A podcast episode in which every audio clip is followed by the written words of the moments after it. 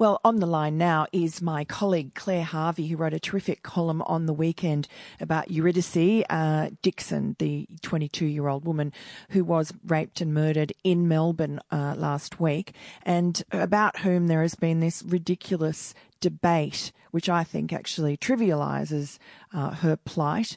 Uh, the debate, of course, is a criticism of the police for warning other people not to or to take care of their own safety and presumably to keep safe and and uh, you know not walk in dark parks at night. Good afternoon, Claire.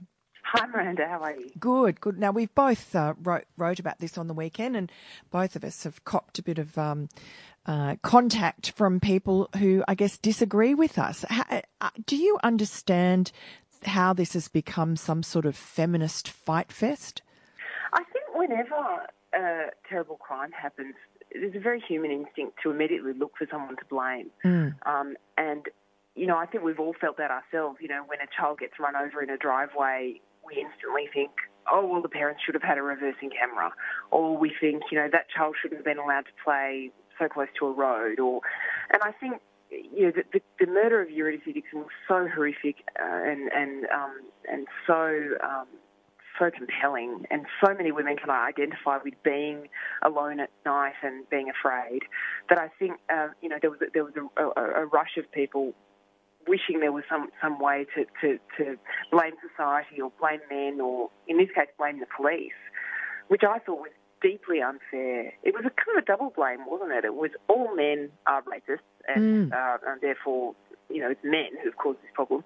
And secondly, the police are um, failing to recognise the gravity of this problem by daring to say that women, young women, or people in general, maybe should be careful about their surroundings. Well, I mean, in a perfect world, of course, we should all be able to walk wherever we want, whenever we want, without fear of predators, but that's not the way the world is. That's right, and it overlooks, I think, the fact that in, in, we are incredibly safe in Australia. Most Australian streets you can walk down at any time of day or night and be completely safe. It's it's so shocking when it, when a violent crime does happen here. It makes the news because we're not, you know, we're not the United States. We're not India, where women really are in danger almost everywhere they go. I think in some parts. Um, so you know, the police do a fantastic job of protecting us. But you're right. You, you, know, nobody should be walking through dark parks in the middle of the night. That doesn't mean Eurydice Dixon was to blame for being murdered, but it does mean that I think the police who had to deal with her um, situation, her body, um, are quite within their rights to say to other people, please don't put yourself at risk. Yes, of course. And uh, the police, as you say, they're having to go and talk to the grieving relatives. They're having to, uh, you know, deal with a dead body, with this poor girl, piece together her life. Uh, you know, it, they they are more affected than any of these armchair commentators complaining about their chauvinism or yeah. victim blaming. It comes back, I think, to a point you quite often make about personal responsibility in relation to parenting you know, whenever a child dies in a home in a domestic kind of incident, um, a murder, um, the, the, people are very quick to blame the family and community services or doctors that used to be known. You know, why weren't they? Why weren't they there? Why didn't they stop it? Why didn't they take the child away? You know, there is, there has to be an element of personal responsibility. You know, these children, when when that does happen, yes, of course, you know, um, the the officials who are in charge of looking after children, um, you know, if they've made mistakes, need to be held to account. But uh, government can't be in everyone's life all the time. You know, mm. authorities can't be pre- preventing crime before it happens in every circumstance. Mm. You know, in some circumstances, you just have to say, well, somebody did the wrong thing here.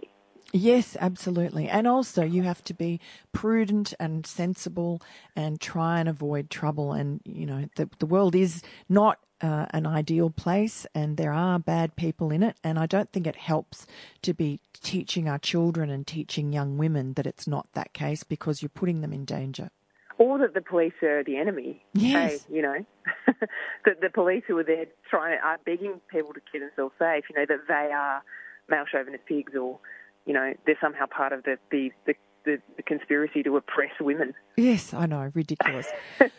All right, Claire, well, great to talk to you and uh, always great to read your columns on Sunday. Oh, thanks for having me, Miranda. Pleasure. The podcast Faith on Trial looks into Hillsong, both in Australia and the US, and takes both the listener and hosts on unexpected twists and turns in the story of Brian Houston and the Singing Preachers. There are two incidents involving Pastor Brian. The Australian journalists uncovered a litany of alleged criminal behavior in the megachurch. Financial gifts were being given to the leaders of the church. Listen to Faith on Trial Hillsong ad free on Crimex Plus on Apple Podcasts today or wherever you get your podcasts.